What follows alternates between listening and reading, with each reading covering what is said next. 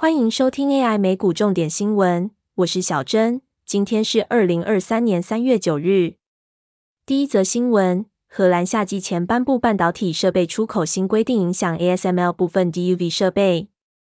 荷兰政府表示，将对晶片制造设备出口实施新规定，以保障国家安全。将在夏季以前公布内容。该规定将影响荷兰的半导体设备大厂 ASML。该公司将需要申请出口许可。才能从荷兰出口 DUV 设备中最先进的产品，而美日和是全球前三大半导体设备生产国。美国已经禁止晶片生产设备书中，日本最快可能在本周公布最新晶片设备的出口管制。第二则新闻，Fed 褐皮书，美经济今年开局强劲，但企业展望没那么乐观。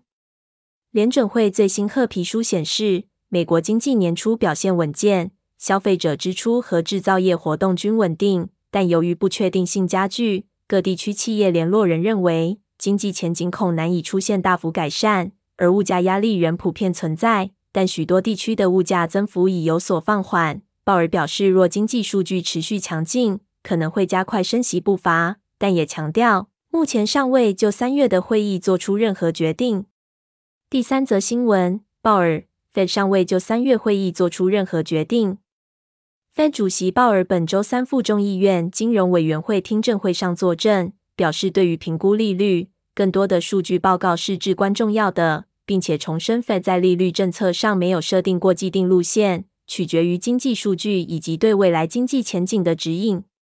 他警告，今年初强劲的就业和火爆的通膨数据可能促使 Fed 不再继续放缓，而是加快升息的脚步，让利率最终高于央行此前预期的水准。并且要求国会提高债务上限，以防止全球经济造成非常不利的伤害。此外，他表示，Fed 对银行资本标准的评估仍在进行中，尚未在银行资本问题上提出自身的方案。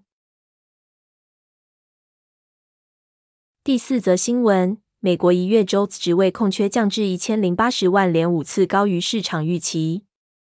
美国劳工部周三公布的就业空缺和劳动力流动调查报告显示，一月美国职位空缺数从去年十二月修正后的一千一百二十三点四万降至一千零八十二点四万，但仍高于市场预期的一千零五十万，也是该数据连续第五次超出预期。